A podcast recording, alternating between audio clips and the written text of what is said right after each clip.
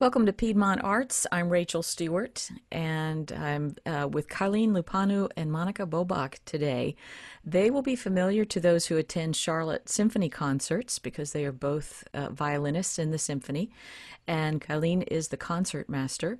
Uh, together, they have started a nonprofit ensemble and series called Chamber Music for All, which is committed to providing high quality chamber music performances and educational projects their season is getting underway, and they have a concert coming up as part of the Connor Chamber Music Series at CPCC. It'll be on September 13th. But as you can imagine, this year it'll be a little bit different. So I'll let them explain how that's going to be. But welcome, Monica and Calin. Thank you. Hello, thank you. Good, good to be here. Yes, and of course, I'm sure people can tell we're conversing through Zoom. yes. which has its challenges, but. Yes like the entire entertainment industry pretty much? Yes. pretty much. So explain a little bit about how you are going to have a season this year and how you're going to handle this first um, connor chamber music series concert that's coming up. We're trying to navigate all this uh, virtual um, performing scene through different projects. We actually had a recording yesterday for um, uh, Music at St. Albans that I think WDAV is involved with, which is going to be released on their website on September 27th. And Monica and I, we were joined by uh, our dear colleague and friend Joseph Meyer, who's the associate concertmaster of the Charlotte Symphony, and he's also a violin uh, adjunct at uh, uh, Davidson College. And the novelty about that was that uh, Joe switched between violin and viola. So you'll hear him in a, uh, getting a little bit of doubling there. and um, the Connors um, chamber music uh, at CPCC, which is coming up on the, it's going to be released on the 13th of September. It's Sunday at 3 p.m. But people can already buy tickets and they will get an access code and they can watch it. It's going to be available for that entire week, I think, for from the 13th through the 20th on the CPCC Foundation website. We are going to have recordings next week. The difference between the two is that the one at CPCC, we're having uh, recordings ahead of time and then it's going to be released. While the one at, uh, that we did yesterday at St. Albans was pretty much uh, just a run through, almost like a live concert. There was no very much like yeah, very much like a live concert without the audience. Yes, without the audience and with masks and you know all the current uh, regulations. So you had you sat. Did you find yourself sitting further apart than you normally would? Yes, definitely. I mean, not Colleen and I because we are from the same household but uh, we had to keep uh, more of a distance uh, from Joe, although we were all wearing masks just to be on the safe side. And uh, that poses its own challenges, that type of uh, positioning. It's harder to hear ourselves, uh, one another, and harder to guess each other's intentions. Um, also, not only because of the distance, but also because of the presence of the masks uh, we show to each other a lot through our facial expression. So I suppose we ended up doing a lot more with our eyes than, than normal, you know, eyebrows moving up and down a lot more than, than usual.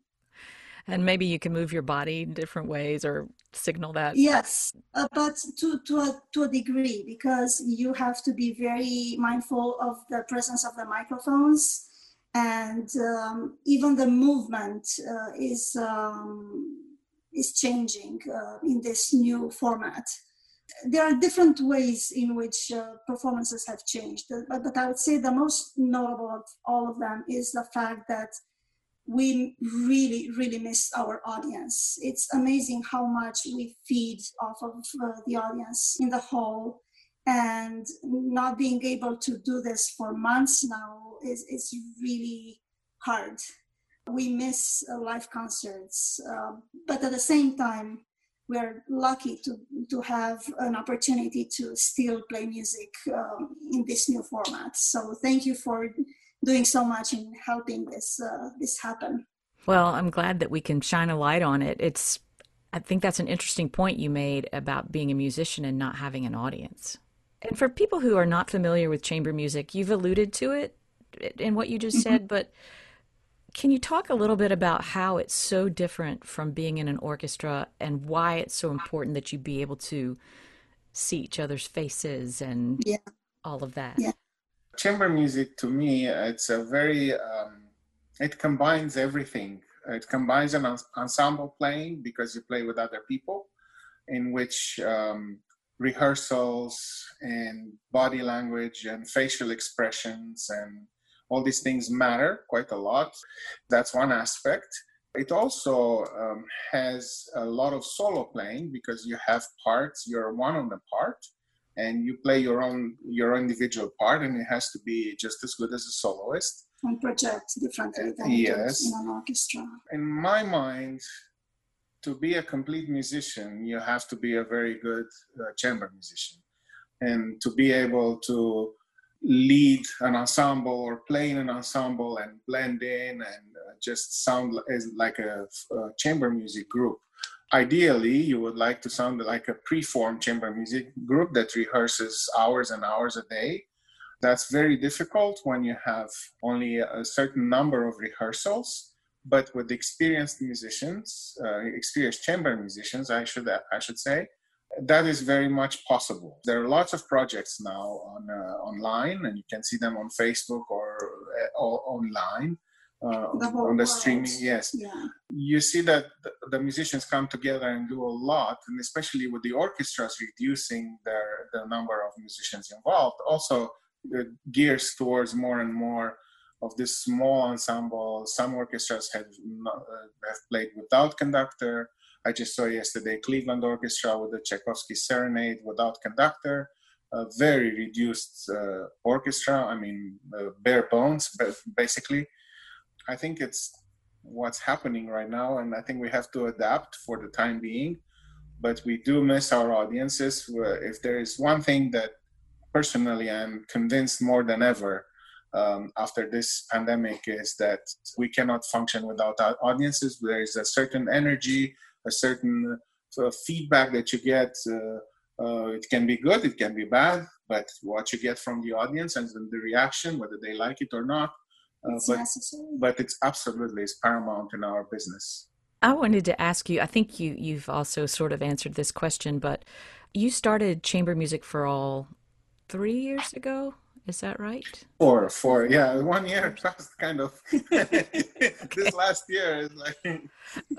We won't count that. We won't count. So four, I would say four years. Uh, but yeah, we did start it. Um, uh, interestingly enough, we started it with our own money, which was it's a very novel way to get uh, uh an ensemble and uh, or chamber music series started.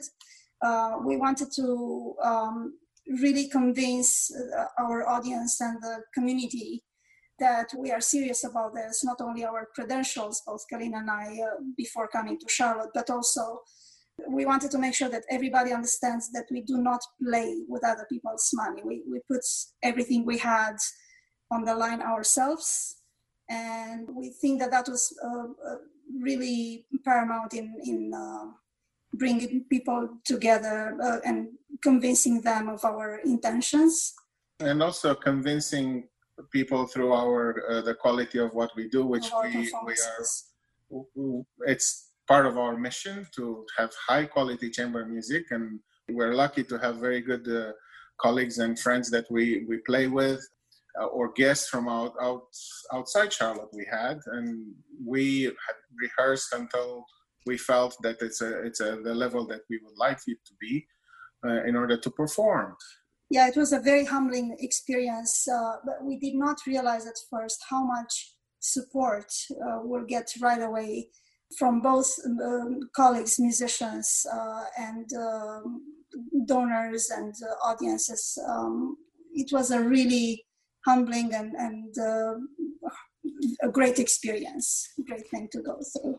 Were there other opportunities to do chamber music before you did this, or were you really trying to create something that would be a constant um, for you as musicians no. and also for the community?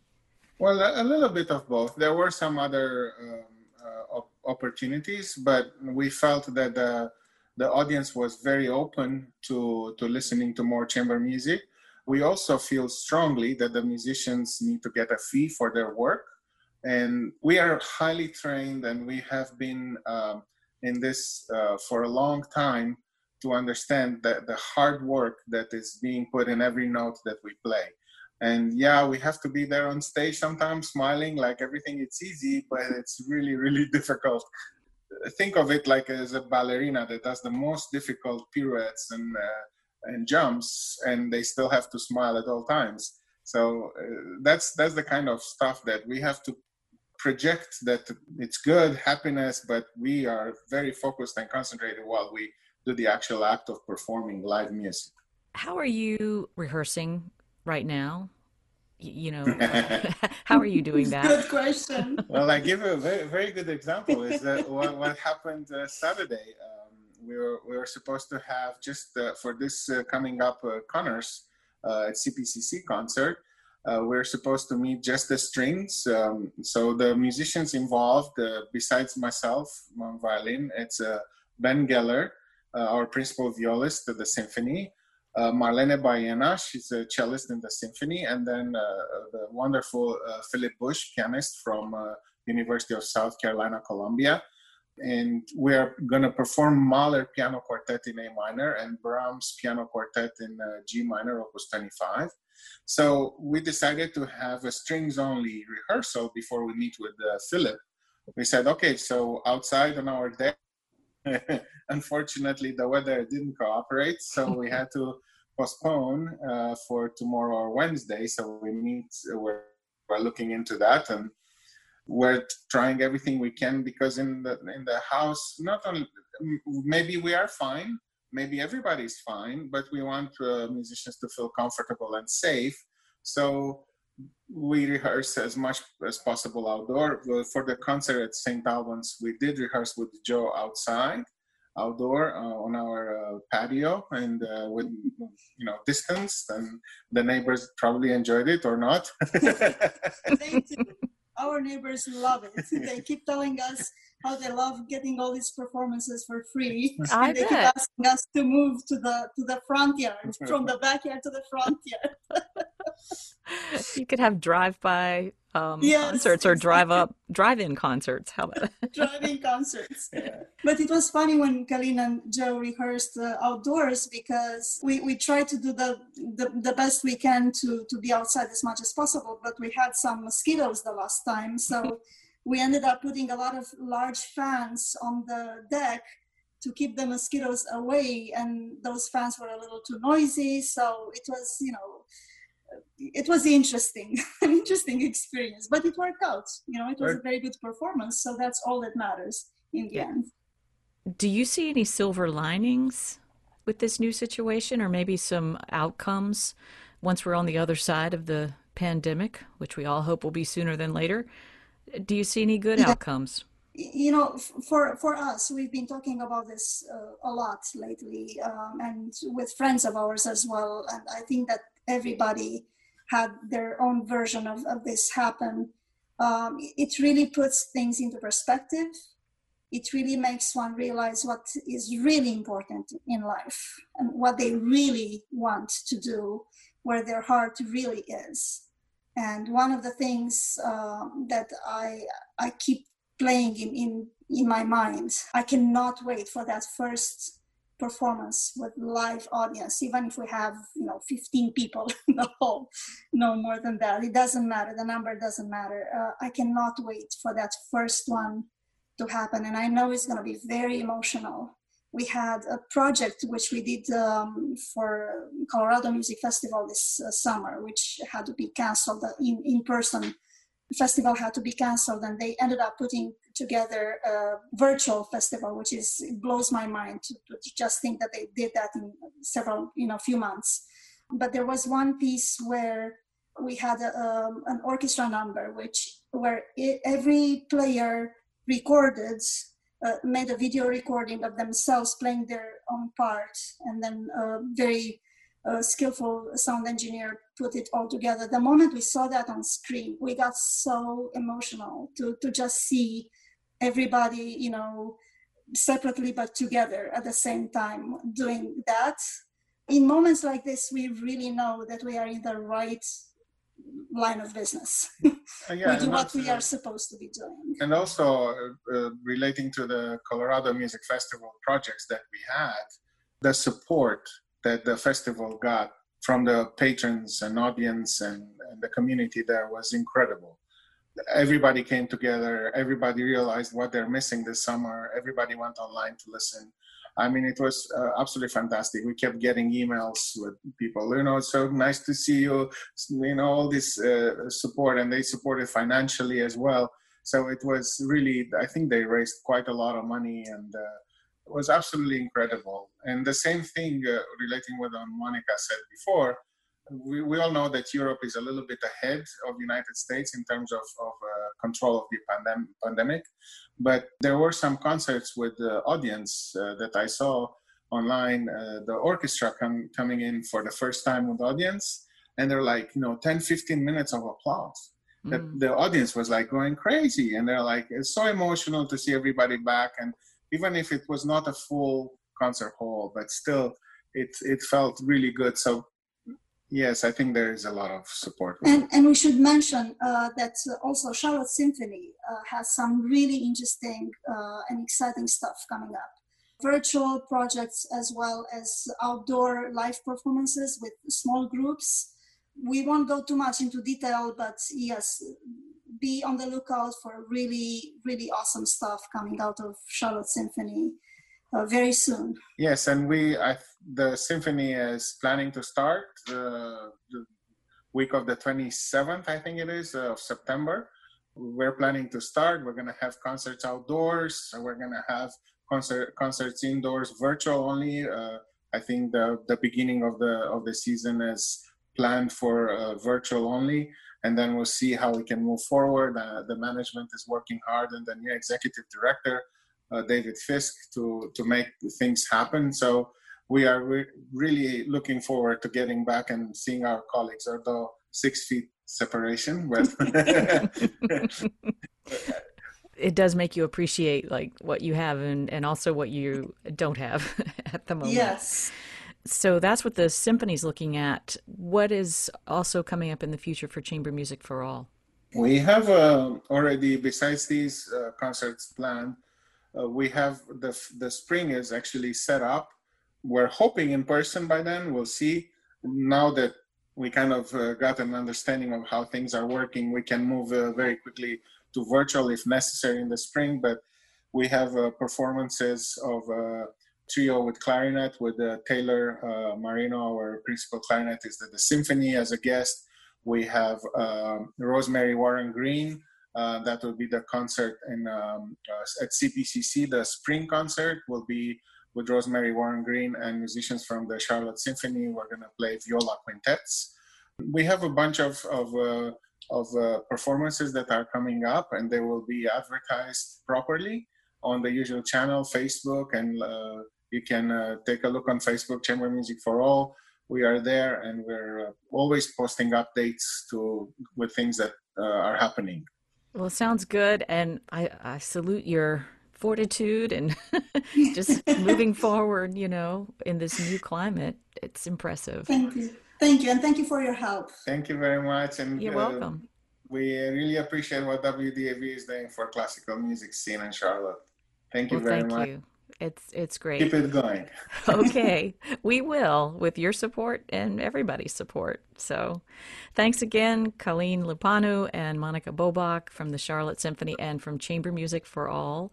You have been listening to Piedmont Arts.